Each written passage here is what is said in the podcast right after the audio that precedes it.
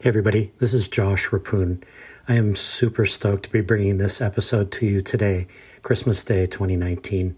I'm stoked because the episode is with Stacie Kunihisa of Kanoelani Elementary School, and it talks a lot about Choose Love, which is a really important program or approach to building culture on school campuses, a culture of compassion and of love and of kindness and of empathy. So enjoy. And if you really do enjoy, please give us a rating in the podcast store.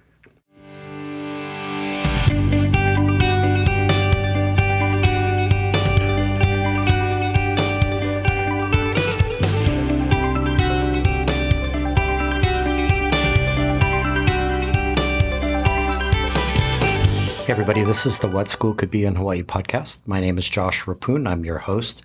And today we are here at Kanoelani Elementary School in Leeward, Oahu with its principal, Stacie Kunihisa. Stacie, welcome to the program. Welcome. Hi. Thank you. So, Stacie, typically in these episodes, I start out with some biographic material so that uh, the folks who are listening locally, nationally, globally will understand who you are. Um, so, where are you from? I grew up in Okinawa in California, and then I moved to Oahu. So I've been here since fourth grade, born and raised here. Cool. Where'd you go to school? Aiea intermediate, Aiea high school, uh, my my elementary school, mm-hmm. and then Aiea intermediate and Aiea high school. And what were those experiences like in elementary and middle and high school for you as a student? Like, who were you as a student?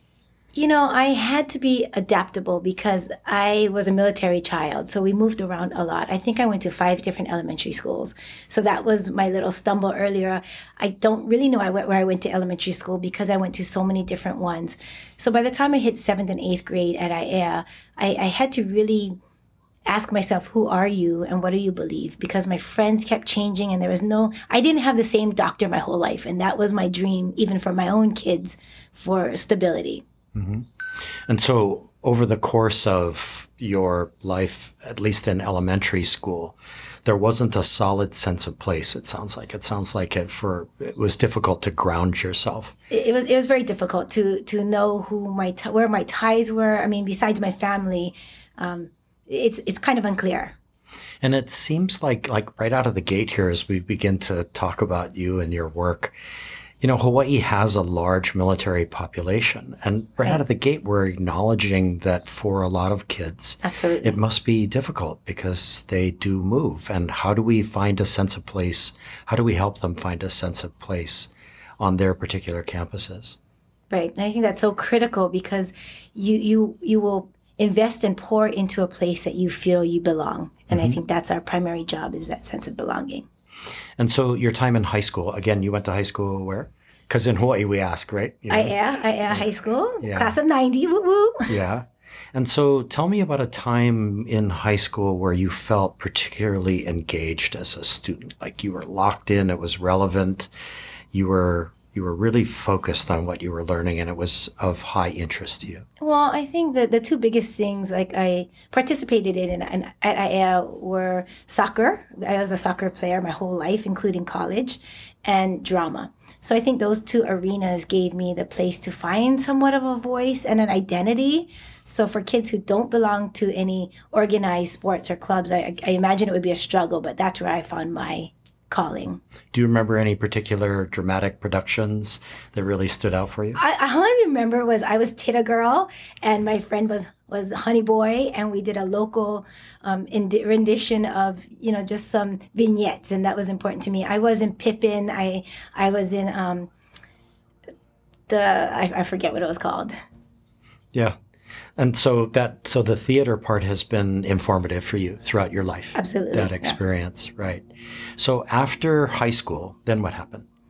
Then I went to I, I got as far away as I could. Um, from I, I really did not want to follow my mother's footsteps. She was such a strong my mother was such a strong educator on the islands. I wanted to be different and find myself. So I went all the way to University of Oklahoma. Wow. Sooners uh, played soccer there, and then lo and behold, came back and followed in my mother's footsteps as an educator. Okay. And so, did you do graduate work uh, to become a teacher, or did you just come straight out of I undergrad? went um, through Central Michigan University as a beginning teacher. I took um, online courses and the, the the pilot kind of courses where you're able to get your master's degree here in Hawaii, and I, I finished that at Central Michigan. Okay. And then, so at, at, while you were at Central Michigan and as you were tracking in that direction of becoming a teacher, were you aware at any point that you were beginning to develop a philosophy of education, a sense of your own mission and vision as an educator? I think the little experiences snowballed into a bigger belief system around kids and learning. And it over time, you know, I was a teacher for a good eight or nine years before I went into administration. And just experiences led me to where I am today with my, my system of thinking and and what was that mission and vision that was emerging? Like, uh, what were you thinking about kids and who they are and what we have to do with them as educators?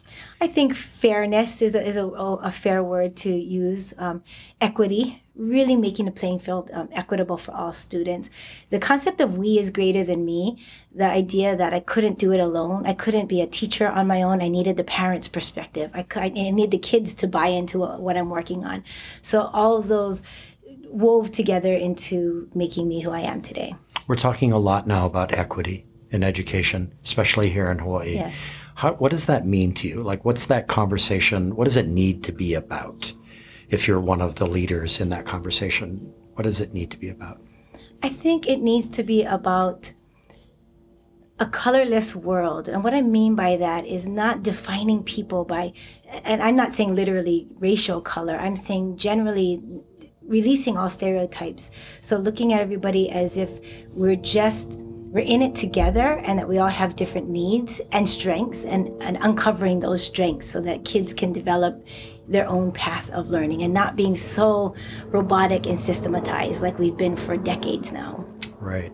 So after you so you come back to hawaii then yes. and then what were the first experiences that you had as a teacher i went right back to Aiea high school and taught at my alma mater wow. and taught alongside all of my my teachers my fellow teachers i was you know fresh out of college 21 very young and and bright-eyed and excited about learning i remember having saturday schools and you know helping kids just change and grow as much as i possibly could and so actually, I had a similar experience when I came back out of undergrad and went back to be a, or became a teacher. I was also teaching with people that had taught me earlier, which was awesome. pretty interesting experience. Absolutely. There were things that had happened back in high school that maybe I was still carrying a little baggage, right? right you know, right, I remember right. this one teacher who wrote at the top of a paper that he's like, "You have no style," and I was like, what? Like, how could you say that to me as a student? And now I'm teaching with the guy, or right. I was teaching with the guy at the right. time. So, all right. So you're you're moving through your time as a teacher, and then at some point it starts to come onto your radar screen that you might be working in administration. When did that happen, and and what was that like? That's such a hard question to answer. I don't know. There wasn't a, a specific moment in time that that I realized. I think over time my administrator just encouraged me to head towards leadership positions. I was a resource teacher for the state of Hawaii for um, a couple of years in between that that transition, and I, I think what it boils down to is your impact and your the width and depth of your impact. And I realized I could help not just 30 students, but I could be a part of something bigger than that and help you know 80 students or 100 and now i'm at 800 so how many lives are you able to impact in, in such an um, exciting, innovative way? So as you as you track through this, then what were the positions that you held in administration? What were what was that early time like? So you always start with um, uh, assistant principal, which is a vice principal role. So I was, I, I, held that role for a good ten years. Had two kids during that time, which mm-hmm. which plays into your your trajectory as a leader. And after the two kids were born, and about eight nine years under my belt, it just honestly fell into my lap. So I was asked to TA um, TA principal at several schools, got that experience, and then was encouraged to head into principalship. And your first principalship was the first TA principalship I think was at Makakilo. Uh, I, I, did one at Pohakea. Um, I think I was one at Wahiawa. So several different locations before I decided to step into that world and that responsibility. And those years were, what years were that? I forget. we're, t- we're talking 90s here, right? Like yeah, 90s, yeah, yeah, late 90s and then the, Into the early, um, 2000s. early 2000s, right? Right. So along the way, and I know this might seem like a difficult question because I'm asking you to remember back, um, you know, a number of decades, but along the way, like as you began to search for who you were going to be as an administrator and you began to notice that there were things happening nationally and globally in education like what was coming up on your radar screen that was interesting to you or or was something that you wanted to explore further you know i i think the biggest question i have is how do we change with the times how do we keep education relevant. We're so worried about making sure, making sure the lesson plans are relevant, but it's bigger than that. It's how do we shift these schools and our systems and structures to keep up with with the changing times. You look at Finland or New Zealand and the way they're doing school it's just so different than what we look for in, in education. So that's kind of been creeping around as far as what, what are next steps for the department as a whole. Mm-hmm. And so you've begun to think about what is your role in the process of Absolutely. helping to redesign education. So along the way, um, and again, this is part of my prior preparation for this particular moment, you began to blog. Yes. Um, so talk to me about the moment when you decided that it was going to be important for your school community to begin to hear your voice more, at least in a written form, in an online form. I think the first three three or four years at, at Kanoelani, it was more about getting the systems and structures set within our school. So it's almost taking care of your own house before you can go out. My philosophy was we had to get um, on the same page as a team. We had to know our direction. And then when that felt good, it felt kind of pono and that we were set, I was able to look out of our school and and start to involve the parents in a lot more conversations around the philosophies that we run mm-hmm. and the beliefs that we have here. So I thought, well, why not stay relevant in that format? That's when Twitter started to take off and social media. So blogging was just another way to keep up with. If you look at websites, you'll see they're in different stages, and I, I it was a big priority that we stay really current with our website and make it meaningful. Mm-hmm. So it's not just stagnant. And so the the first, do you remember the first moment that you sat down to write that first blog? I don't. Um, I I just know that it was in my heart to not be afraid to unveil my thinking and to kind of pull back the curtains on what you know school is usually separate and right. drop your kids off and you don't need to know all the details but i think it's time we pull that curtain back and just reveal and be transparent with each other our struggles as well as the mm-hmm. community struggles at home in, in the businesses and whatnot i can imagine that that's a particularly vulnerable position to it, be very in. scary and so, as you begin to put yourself out there to the community as the curtain gets pulled back, what were some of the reactions to the blogs that you were posting, and who who was paying attention, and what were some of the reactions to the things that you were writing about? You know, predominantly positive. I was surprised because sometimes I'll write some sensitive things like like homework is not the most important thing to do or you know almost parenting tips in the sense of how do you balance at home like we, we tried to balance at school. So it became, hey, I read this in your blog and it made me think of this, or I tried this new system and it and it's working. And it it almost became a, a, a very mutually um, beneficial relationship, I would say, that they're able to learn from us, the adults, not only the kids, the adults can learn as much as the kids are learning. So it sounds like this is super intriguing to me, by the way. It just like I'm, it sounds to me like where we previously would view principals as sort of, I as a parent see the principal as kind of a compliance officer, somebody who's keeping the lid on, who's carrying out the plan as it's supposed to be executed. And here, what you're doing is you're putting yourself out there as sort of a coach, as a mentor, as a sponsor, as a friend, as a guide on yes. the side to your parents. And that their reaction to that was a positive reaction. Can I tell you one quick story? Go for it. I, I came to work recently in my you know, you call them boro boro clothes. That means you're just your play clothes, which you don't come to work that way. I don't come to work that way. I, I, you know, I dress professionally. And I tried to sneak in the back door of my office to pick up something. And two parents separately, one got out of their, out of their car, walked all the way over me to, to me to talk to me about um, what's going on at home. And another parent stopped me to share how her daughter was struggling with this club that she was trying to get going. And I, in the midst of the conversation, I said, I'm so sorry I'm dressed this way. And the parents said, No, no, girl, like you're human too. And it was such a refreshing moment for me to let down my guard a little and let them see me in my play clothes and that I am human. And it's more of a it's a mutual relationship where like it's colorless. It's not no roles. It's not hierarchy. It's not that's the principle. It's we're raising these kids together. Right. You know, way, way back in the day, and I'm dating myself here, I went to Ben Parker Elementary in okay. Kaneohe, and um, my mother was very close to the principal. And uh, believe it or not, the school actually burned down when I was in the second grade. And the, no. the crazy part for us guys living in Kaneohe and Kahaluu was the fact that the fire station was right across the street.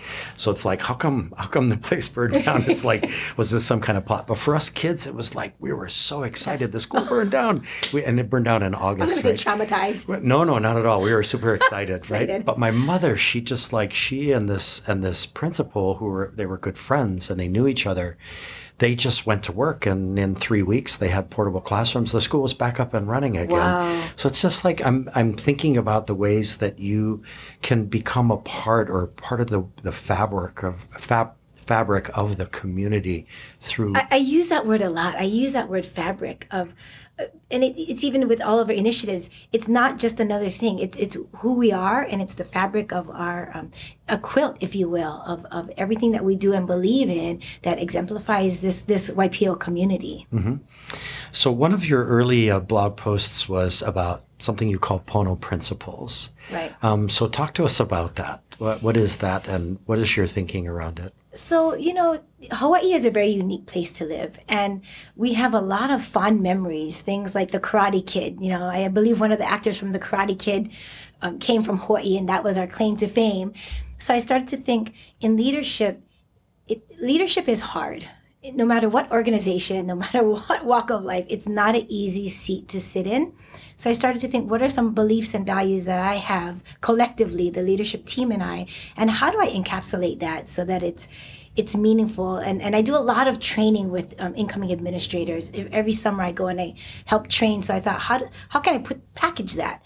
So hence the, the idea of pono principles. So one example would be like um, have menpachi eyes and not no make stink eye. And in hawaii that means the fish has big round eyes and is always alert looking out for things. Stink eye is when you you are jealous of others or you you want to pull rank and whatnot.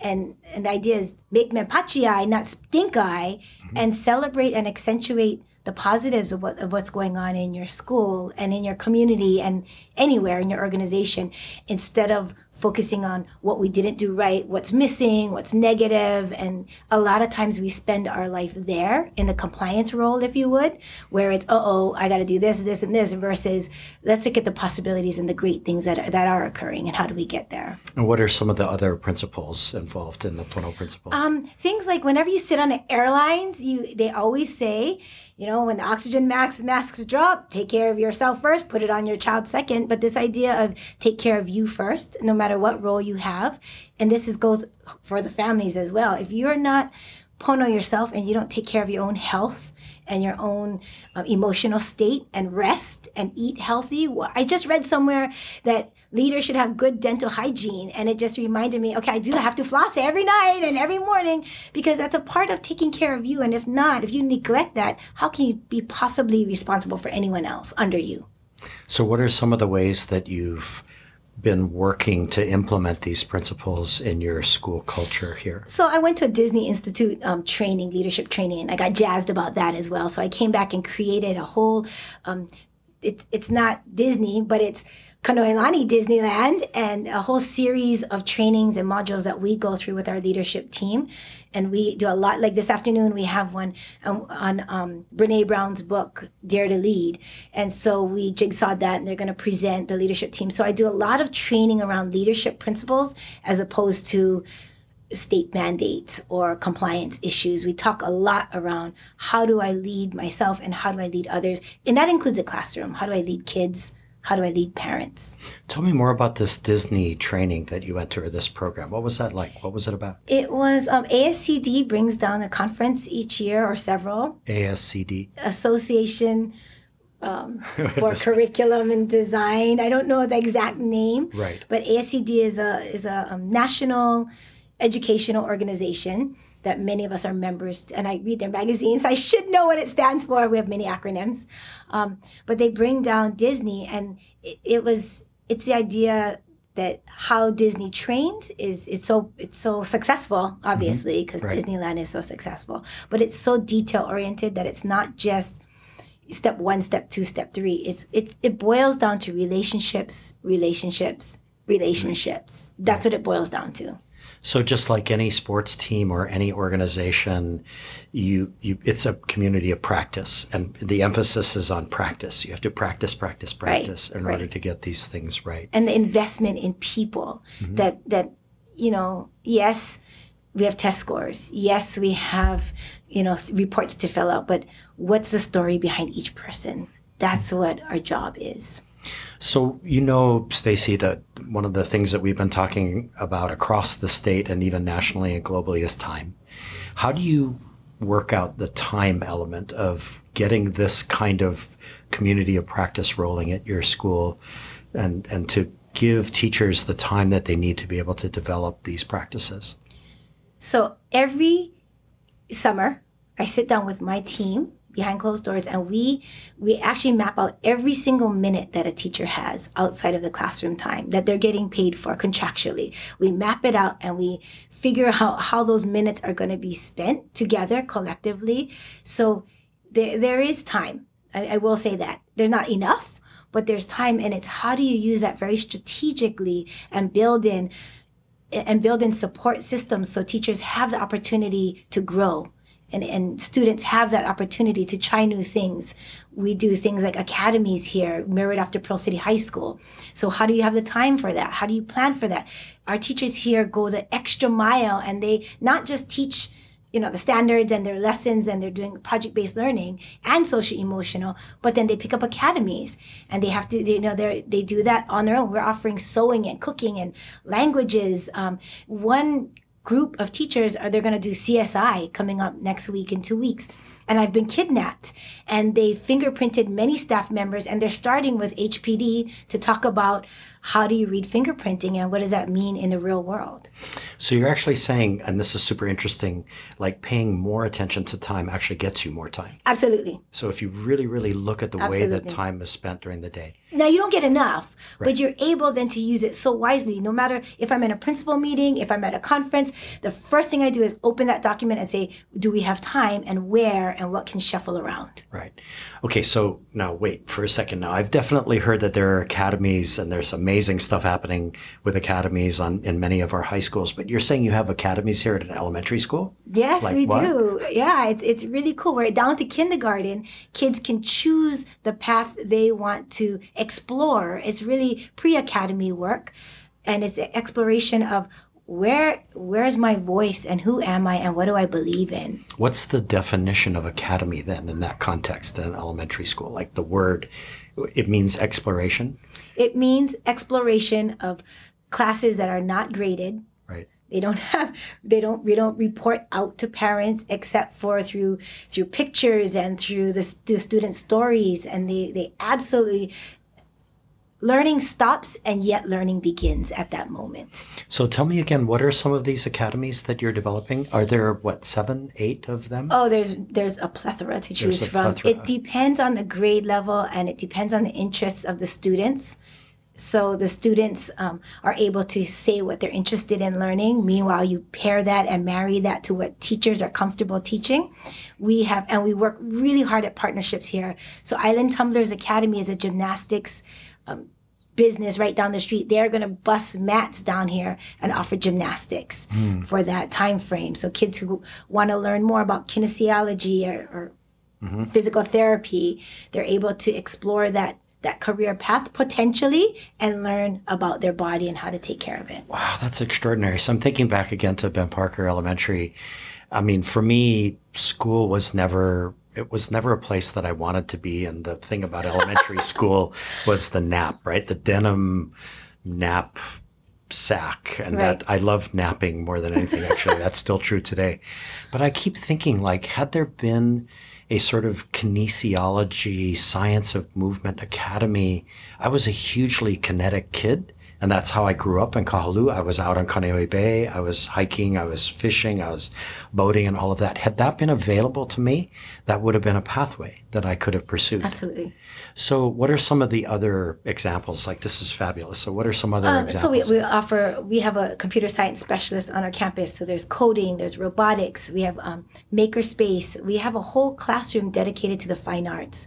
So there's music, there's, uh, there we have sewing machines. They're sewing and those kids are going to actually sew things that they're going to sell and you know mm-hmm. generate funds back to their their academy. So we work real closely with pearl city highlands intermediate and pearl city high school so that that pathway continues and doesn't get lost. And that's crucial because Absolutely. as the kids if the kids leave in the sixth grade and go off to middle school and they slam into something that has no experiential element to it, that's going to be a difficult transition for them. Right, right, right. What are those conversations like with the with the middle schools and with the high schools about that continuity of student development, if you will? What is what, right? What so it begins like? at the high school, right? You start at the top, and you, you should backward maps that anything you do. So the high schools run. Um, I think they have three right now, huge pathways that they follow with different academies under that that they're uh, looking at, mm-hmm. and and they design their. It's kind of like what they have at Waipahu High School,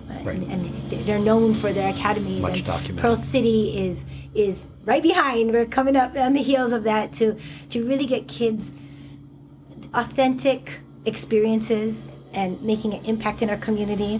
One one project that we had recently led led some fourth and fifth graders to start they they created their own rainbow recyclers. So they got in touch with kokua foundation. They they did all that research and legwork and they they it's very common to come to me now for kids to come to me and propose and pitch a new club or new idea based on what they're interested in what they're learning out there. And what's the process like for vetting those particular ideas for you? Like what's the superstructure for vetting that for you my superstructure, if kids are interested and there's a willing adult, let's do it 100%. Could and be, let's fund it. And let's, uh, it can be whatever you can dream, we will do it. Right. In what ways have you seen the culture on campus change as a result of the academies and the opportunity for kids to explore things that are of interest to them? I think engagement has increased exponentially. Uh, the, the idea of getting away from just blocks of time and being so regimented is, is exciting and it, it gives you a taste of what schools could look like in the future where it could be houses of kids learning around around academy you know interests mm-hmm. and designing the curriculum around that as opposed to we all following a common core standards wow so interesting so stacie we're going to take a quick break okay. and when we come back we're going to be talking about um, your connection to businesses in the community, and also about something called Choose Love. So, everybody, right. we'll be back in just a sec. Hi, I'm Tyler Kern from Market Scale. We're excited at the arrival of a new podcast series out of Hawaii titled What School Could Be in Hawaii. Market is thrilled to be partnering with Josh Reppun on this project and can't wait to hear the insight and thought leadership he brings to EdTech. If you're enjoying this podcast, you can hear it and others over at marketscale.com. You click on industries at the top of the page and then scroll down to EdTech. Hope to see you there.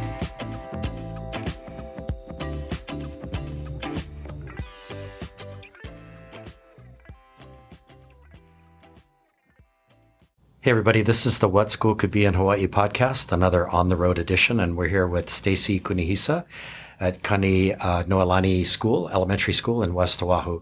Um, so, Stacie, um, I want to keep going with the conversation that we, we had just before the break about sort of the balance of student interest and student agency and student purpose with um, I guess we, we have to call them federal or state mandates around testing. So, how, how, are you doing that on this campus? How do you find that balance? Is it really a balance that we're looking for? or are we trying to reduce some of the things that we've been doing in the past and trying to increase some of the things that we'd like to do that, that build student engagement? That's a great question. Is it? I, I, you're right. I don't think the word is balance. Um, I think it's priorities and, and reprioritizing a school day or a school year. What does that look like? The, the, my internal struggle, to be honest with you, is you need to show progress. I mean, there needs to be some measuring stick. And how do you do that without some kind of formative assessment or some checking point? So I'd hate to lose that. Uh, you know, um, John Hattie talks about that, that, year's growth. I mean, he uses that as, as a measuring stick. And so, what is that year's growth? There needs to be something. So, balancing that, we have your typical data walls. We're tracking every child's academic progression. I'd hate to lose that. I really would. I think that would be a disservice to the students. And yet, how do you integrate more of their voice and choice, which is what we're heading towards, and and redesign the day and reprioritize your day? So one one model I've kind of seen recently that has I've been mulling through is the I do, you do, we do philosophy. You that's a typical lesson. I do it you do it, we do it together, and then you do it on your own. And that gradual release. The other model I saw, and I can't remember where I saw it, sorry, was this idea of we're doing it together the entire time, and yet you have your own pathway that you head off into. So it's that that what does that look like? That's the whole redesign process. I think it's reprioritizing how you spend your time. And what are those conversations like with your faculty as you guys are reimagining this? That's that's a great question. Um, first of all, my faculty thinks I I'm, I'm, dreaming every day. They get nervous when I walk into a room, but they're but I they support they support the the philosophy here because they designed it. Uh, learn more, care more, be more. That it's not just about learning more. It's how do you integrate social emotional learning? How do you integrate kids who are going to be better people? Like that's critical. Mm-hmm. We've tried the for the first time this year win time, and it's um, we actually had it. It was called intervention in the in the past well when we first introduced the idea last year. And the staff we talked deeply around it. And we said no we don't like that word. It's what i need got negative connotations yeah, to it. Mm-hmm. it's what i need win. And the kids love this win time. And everybody gets what they need at that moment. And that is a really hard task for any teacher. So that now means you have 20 kids. 20 kids might be doing 20 different things around that content area. So we are grappling with it as we speak. Uh, the teachers have new discoveries every day. But the bottom line is they're willing to try and they're willing to fail and figure this out. So, as a school, that's kind of our growing pains right now. And it's shifting us towards a student centered classroom away from a teacher centered classroom, which I think was a typical old fashioned look. So, when you're talking about when, what I need now what's the process where I, as a student, identify what I need? This is extraordinary to me. Like instead of you thinking or knowing Absolutely. what I need, yeah.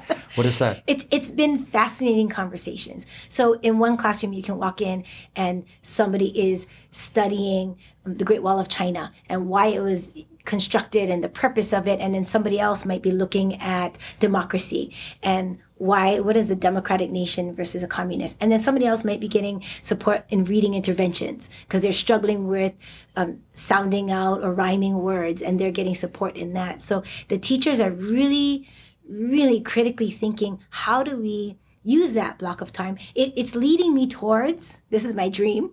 Okay. it's leading me towards melting all the walls of grade levels and and designations of anything. Like I said, kind of the colorless world full of color, um, where there's not grade levels and there's not uh, even even maybe no bells where it's just a block of time. It's a day and you you structure when you're hungry you eat and when you're when you when you need to play you get out and you rest. That's looking down the road several years but really looking at how do we get away from a traditional clock and calendar I can only imagine that you're starting to think about the physical space that you occupy on this campus, and that if that dream were to be or, or can be realized, that has a lot to do with how the physical space is laid out. Absolutely. Yeah. We we talked about recently. We've been talking about um, getting rid of our cafeteria and not even. I mean, why do we even need a cafeteria where you know, where you just sit in rows and you eat, get rid of all of that. But you have so much red tape, right? You got to look at the federal guidelines and you got to look at the procedures and the meal counting and whatnot. But a, a multi-purpose. If I could redesign this school, we we could move mountains. So we're we're trying to do it backwards, right? With what what's ex- existing and how do we fit into this mold? But if I could just tear all these walls down, it would be a very exciting day. It seems like I've heard these conversations across the state that because of the fixed element of the space right. that every public school occupies, um, people are having to be even more creative right. in terms of figuring out how to use that space because they can't change it short of scraping the school right. and building it all over again, which isn't in the cards right now. Um, you have to reimagine the way the kids move. And how how they interact with the adults on campus. Right. So, in, I just want to go for a second into the cafeteria. Like, what could the, the cafeteria is not going to get torn down?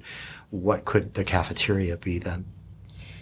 That I think what schools are leaning more towards is a multi-purpose, multi-function area. So it wouldn't be designated as a space for anything in particular, but we have a, a, drama club that just started and they do all kinds of plays and stuff and we have nowhere to, to house them. We have music program, we have coding and robotics. That table is huge, we have no space.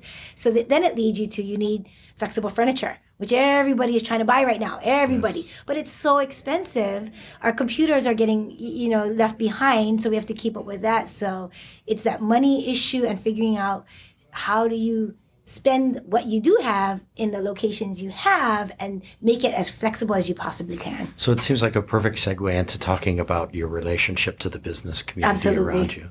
So talk to us about that. How what are you thinking and dreaming about in terms of all of the communities that exist around this school and the businesses that are in those communities?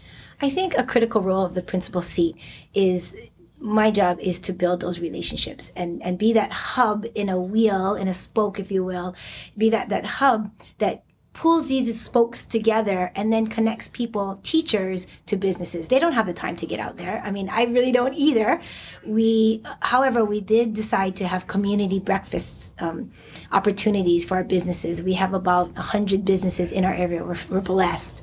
And the first one, maybe about 40 came. And from that, flourished about maybe 20 good business partnerships, some strong ones, Alexander and Baldwin, American Savings Bank. So we're talking about big hitters that that have the backing that can make a difference. We are now partnering with Waipio Shopping Center. So we go down there, our kids decorate all the holiday bags and all the businesses sell it for us. Mm-hmm. So those are really critical relationships. Um, the second one, though, this year we did another one and it doubled. The numbers doubled with the amount of people that came to look at how can we partner with the schools? And i think the superintendent is heading in that direction you know big time. So it just follows suit that all the schools can do that and should do that. So it feels like there's a correlation between what's happening on campus the unleashing of student potential Absolutely, of creativity yes. and the interest that the business community is showing in what's happening on campus. So you're seeing that play out definitely definitely i think everybody's feeling that that that old adage it takes a village i think everybody's feeling that that pressure if you will because society is changing so fast and it, it, impacts so many people in so many ways. Do you, when you talk to business people, do you get that sense of urgency from them that we're in the middle of an age of, of acceleration, and that they're worried that the kids are going to be prepared to? Their their biggest their biggest feedback to us, any business will tell you these kids are coming out not ready for the workforce. And what I mean by that is the problem solving skills, right. the teamwork. It's those. It's it's a critical thinking skills. It's not they can't do math well or even they can't read well. It's they got to learn how to work together. They got to learn how to communicate. They, they got to learn how to make eye contact and those things. So we is better than me then becomes sort of the guiding Absolutely. principle as you move forward. So Stacie, you came onto my radar screen because of something called Choose Love. Um, and so talk to us about what choose what the choose love program if you will is about and why you saw it as something that you wanted to engage with and then how you moved through it and what the impact has been after that i know it's a big question with a lot but so when we first uh, when i first got to Kanoelani our test scores were, were relatively decent and year after year they increase we work hard and we watch that needle grow and and one year several years back someone had made a comment that, yeah, we have good test scores, but do we have good kids? And that resounded with me. The same around the same time, I watched the news and I'll never forget this. I saw a segment of an old elderly man in a mom and pop shop in Hawaii, Honolulu, and a teenage boy went in, held him at gunpoint. You know, I think I think beat the man up and left. And I thought, for some reason, I thought, who cares what his test scores are? Who cares if he got a 300 or higher? Because we're so focused on that number 300 that I thought we, we are. We, we need to swing back, and I think this happened nationally, to really looking at social emotional learning. Choose Love is a movement. It's not necessarily a program, it's a movement that was founded by Scarlett Lewis because her son um, had passed away in the Sandy Hook shooting. First grade little boy. And instead of embracing um, hate and just you know regret and remorse she really turned it into a positive and worked with neuroscientists and teachers and developed a free curriculum to embed into your school. We did a whole research our, our staff and we looked into different programs and unanimously kind of talked about yes we need something and choose a fit where we are. You know it's not the only program out there but i think if schools are not addressing that whole child and that takes time and it takes effort but things can't change without kids becoming better people. So it it seems to me that what's happening across the state with school communities being able to envision and create right. their own school cultures is that they're given an opportunity. This is a, an epic opportunity for you and your staff to actually look at something that's particular to you. Right. And so can you describe a little bit more about like what was it like for you guys all together to dive into this and to to come to the conclusion that this would be something you wanted to move forward with? I'll, I'll paint a picture for you. We had a faculty meeting and it was in the very early stages of, of bringing choose love into our school.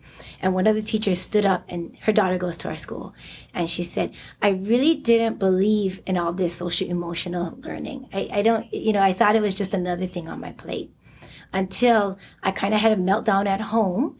And, you know, she was washing dishes and kind of screaming like, like many of us do when we're tired and it's late in the evening. And her little kindergarten daughter said, Mom, you got to stop and take a brave breath with me. And she actually used one of the concepts from the program. And this teacher ended up crying in that faculty meeting and said, This is changing my life at home. And so it, it was a snowball effect where it became the culture and the fabric of our school where adults have to use it just as much, if not more, than kids because we have to learn how to forgive each other. We have to have courage to try something new and not and not just follow what's been done for the last 10 years. We have to have compassion for each other and know that we're at different places and we need to have gratitude every day. So you're coming to the conclusion as a school culture, as a faculty, as a staff, that you need to have both the the uh, choose love culture, if you will, and also the the balance of academics and all of that. In other words, you don't want to be a school that's known for test scores, but a school that where kids have maybe not even feel safe. Uh, right. when they're at school. Yeah, I, I, recently wrote a what if statement um, on Twitter, and it talked about what if like Rip Van Winkle, you went to sleep and you woke up the next day. This is my what if. What if grades were out the door, report cards no longer existed? What if um, we weren't measured by our test scores or by our graduation rates, but we're measured by how many crimes our students committed the last, the day before? And I think that would be a huge indicator of how successful we are as, as a state, as a nation, and the way that we treat each other and, and the amount of crime that goes on. So you made a decision then to host a Choose Love conference, if you will, on your campus. That yes, must have been a crazy. wild and crazy decision. crazy. So paint paint the picture of that. I would love. I think our reader, our listeners would love to know what, uh, what that was. That was like. a hard decision, but like I said, if there's an idea and there's a will, and and we're just gonna we're just gonna jump right in and do it. And my fear was nobody would come. We were asked to host it because. Um, there were funding sources that that saw what was going on here and said we want to pour into this school and and share the word you know the message here. And do you know we we made it we created our own flyer. We didn't know how good it was or whatnot and just using word put it out i think it was on instagram or something or facebook one of those two and within two weeks all 400 slots filled up. There was a wait list. Uh, until today we have people emailing us saying are you going to host another one? So the the interest is there. I think it still exists. We have monthly or if not you know two three times a month schools visiting us. One school brought their entire campus here to see what's going on. And we don't have the answers. We, we don't we're not the experts but it's the the belief that it's important i think is what can be demonstrated when you go into the classrooms it's not, okay, it's SEL learning time. It is embedded into when they're studying about Martin Luther King, when they're studying about you know, the Mayflower or whatever their, their topic is and content, it's embedded into how were these people courageous. So when I arrived on campus today, I was met by these two amazing young boys um, who are your student ambassadors. Yes. And they took me on a tour. And then at the end of the tour, I had a chance to just stand and talk with them for a few minutes. And I actually asked them about mm. shifts in school culture because of Choose Love. Wow. And they had shown me the wall where the choose love uh, um, image is, and mm-hmm. that all the leaves that mm-hmm. were up there mm-hmm. right now are around gratitude. Yes. Um, but those leaves are going to fall eventually, and you'll have other leaves that will grow in with other um, wishes that the students put up there. And what they expressed to me was that there was a night and day difference between, wow. and and that what they felt awesome. was that the kids were relating to each other better. So I think my question around that is um, a more specific one around mixing grade levels. And that you've talked about your dream of sort of taking out all the walls, right. including the grade level walls. Um, so wh- what is that? What's that thought in your head about the fact that we have gotten so fixed on moving from grade to grade, and that there might be um, greater student engagement if they're actually mixed together? I, I saw uh, Sal Khan from Khan Academy speak at Schools of the Future. Right. And it just blew my mind when he drew that picture of the house. And he said you don't you don't lay a foundation of a house and say okay it's been two weeks. We're past the deadline. We're going to put a house on it and then three weeks later okay it's deadline hit. We got to hit the roof. You you need to wait for the contractors to get there and actually lay a strong foundation. And it really again resonated with me like that's how we run school. It's so scripted. If you're born after this date you can't start school yet. If you if it's this date we're done with school and you need to move to the next grade level or you need to be held back. It's black and white. It, it's there's no gray area. But kids learn every day at different rates and speeds and and in different areas. So i think our challenge as a as a nation is how do we redesign that and what is that going to look like mm-hmm. i have a, a concern stacie about college and i know i'm you're an elementary school principal right yes. my concern is that over the many decades uh, that we've been doing education the way that we've been doing it, that we have developed this college or bust mentality, and that it even starts at elementary school. Right. Um, and that means that all the work that you're doing and the work that you want your middle schools to do and the high schools right. to do around experiential education and building student engagement and building student agency might be undermined by a track that the kids have right. to get into to go to college. What are your thoughts well, about that? I hate to say it's, it's not might be. it is. It is. Um, the high schools cannot even go into standards based grading because the colleges need that that GPA. They need that college entrance. So it's gotta it's gotta happen on a on a national level. Things have gotta completely transform and be redesigned to look at success differently, to measure success differently. And I don't I don't have the answers. I think that's gonna come with, you know, many people we is greater than me coming up with what does that look like i hear that google or other big firms don't necessarily hire for college degrees anymore. They're not looking for that. And yet, in the same breath, I hear other companies saying, but you can only, upward mobility will only happen when you have a degree. So, so it's, it's so, it's so hard to navigate if, if I were a 20 something year old, you know, going to college is, is college the right way? And it's not the only way but what does that look like? Can they revamp so that the high schools have that flexibility to breathe? At elementary level, I think we have a lot more flexibility because we are standards based and there's more, and, and there's a lot of trust with the parents. But as you get older, you definitely, even my own kids, they got to take the SAT and then the PSAT. So it's studying for that, that test and making sure you get a good grade to get to a good college. You know, a few days ago, the uh, regents of the University of California system um, announced that they are probably moving in the direction of dropping the SAT as a measure or as one of the uh, metrics, if you will, wonderful. that kids have to. So, in your mind, this is a, probably a good step. Wonderful, good step. absolutely wonderful. Yes. Right. And what is that going to look like? You know, some of the, your brightest kids. Every teacher knows this. Some of your brightest kids don't get the best grades for many reasons the lack of resources the home support the the you know their living situation whatnot but that's not to say that they're not bright and they don't have a lot to contribute to our society can you imagine that some of your kids will have artifacts of their own learning and their own experience here at your school Absolutely, that they yes. would present to yes. colleges later yes. down the line can you give me like one example of that like something that's kind of on your mind that's happened recently where a kid did something and that could actually be there in the portfolio at the very well end. i think it's like even starting their own club and coming up with we had one group of girls who wanted to put together an upstanders club. And they had to define what that looked like find data around um, bullying and, and harassing and, and those kinds of feelings. And then how do we how do we create a group? So these little girls came together and created an upstanders group that they're able to give that support to each other. And before it gets to a certain you know level where any adult has to step in they can go to them and get advice from them.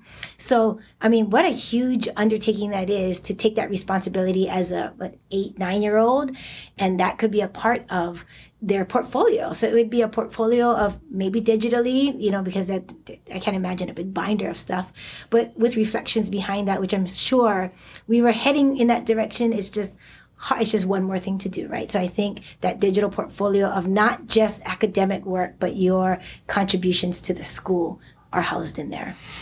In what ways are you thinking about um, gauging student engagement on campus? Because you mentioned this a little bit earlier that you're seeing this rise in student engagement. Um, are there ways to survey that? Are there ways to actually know or measure that without getting into measurements, without giving numbers to things? So we do a lot of surveys. We have committees running on certain Wednesdays. Like I said, it's all mapped out. So one committee is in charge of um, positive behavior supports on our campus. So they actually do survey kids. How do they feel? How safe they feel on top of the state um, typical survey, and they get a lot of good feedback. They we they survey them on do you know our core values? What does we greater than me mean to you? So they get a lot of anecdotal data, and and definitely across campus, kids know what learn more, care more, be more means, not just to our school, but to themselves personally. The best indicator was when the kids had to do a commercial for something. And so they were doing their commercial on the topic, and at the end, they all turned to the camera and they said, why do we do it? And they all in unison said, because we is greater than me. And do you know, when I saw that, I thought, okay, I've arrived. Like I've arrived at a place where the philosophies are not owned by the adults anymore, that they're owned by the kids and they understand it and they own it themselves and they want to make a difference. And so every adult on this campus equally agrees that these kids' voice matter, voices matter. Wow. And that's equity. That's right. really the definition right. of equity, right? So, Stacie, here at the end of this um, awesome episode, um, I want to blend two things together. Um, okay. I'd like to ask everyone who does one of these interviews about what they think school could be because it's a riff off of the title of Ted's right. book, um, What School Could Be. But I also want to blend it into thoughts you have about the future and that now we know you're a dreamer and you've got some big ideas. and it looks like your faculty has gotten used to the idea yes. that you come in as a dreamer. Um, so, kind of putting those two together, like what's on your mind going forward from today? Um, what could we be talking about if we do part two of this episode, maybe a year from now? Um, and into that, what could school be? That's a loaded question. I, I think it's this sense of just not feeling and looking the way it has always been.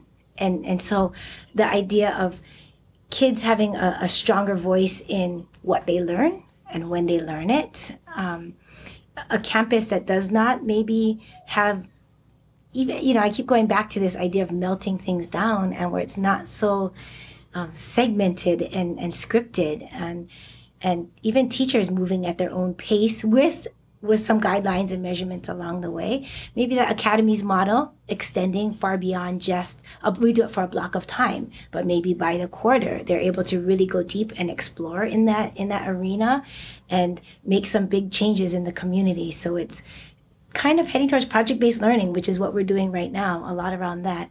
And partnering with the businesses, the local businesses, one thing we started to kind of scratch the surface on is helping them design their logos for their companies but really getting deeper into those relationships and talking about how can how can the kids help them market their, their things and what does marketing mean and just the authenticity of learning will, will be increased, I think, tremendously over the next several years. And this will require a fundamental rethinking of who the educators are that work at this school. Because Right. their position is not going to be the font of knowledge that has to know everything and deliver that everything to the kids. Right. They they play a different role. Right, Absolutely. And that and that role in your mind is evolving in what ways? you always hear that um, guide on the side, you know, st- stage on the stage, stage on the stage, guide on the side, but more um, a conduit of of exploring and developing and growth. And maybe it's not so much, it won't be so much content knowledge because you don't need that anymore. You know, you you can Google anything nowadays. So it's how do they teach those softer skills and those critical thinking skills so somebody to help guide that process along and not um, give answers and, and take give tests and whatnot. Yeah, that's fantastic. So, Stacie Kunihisa, thank you so much for being on the podcast today. We we wish you luck, and it looks like there's going to be extraordinary things happening on your campus. Thanks for having me. So, hopefully, in about a year, we'll come back and we'll do Yes, this again. Okay, Okay, thanks, Stacie.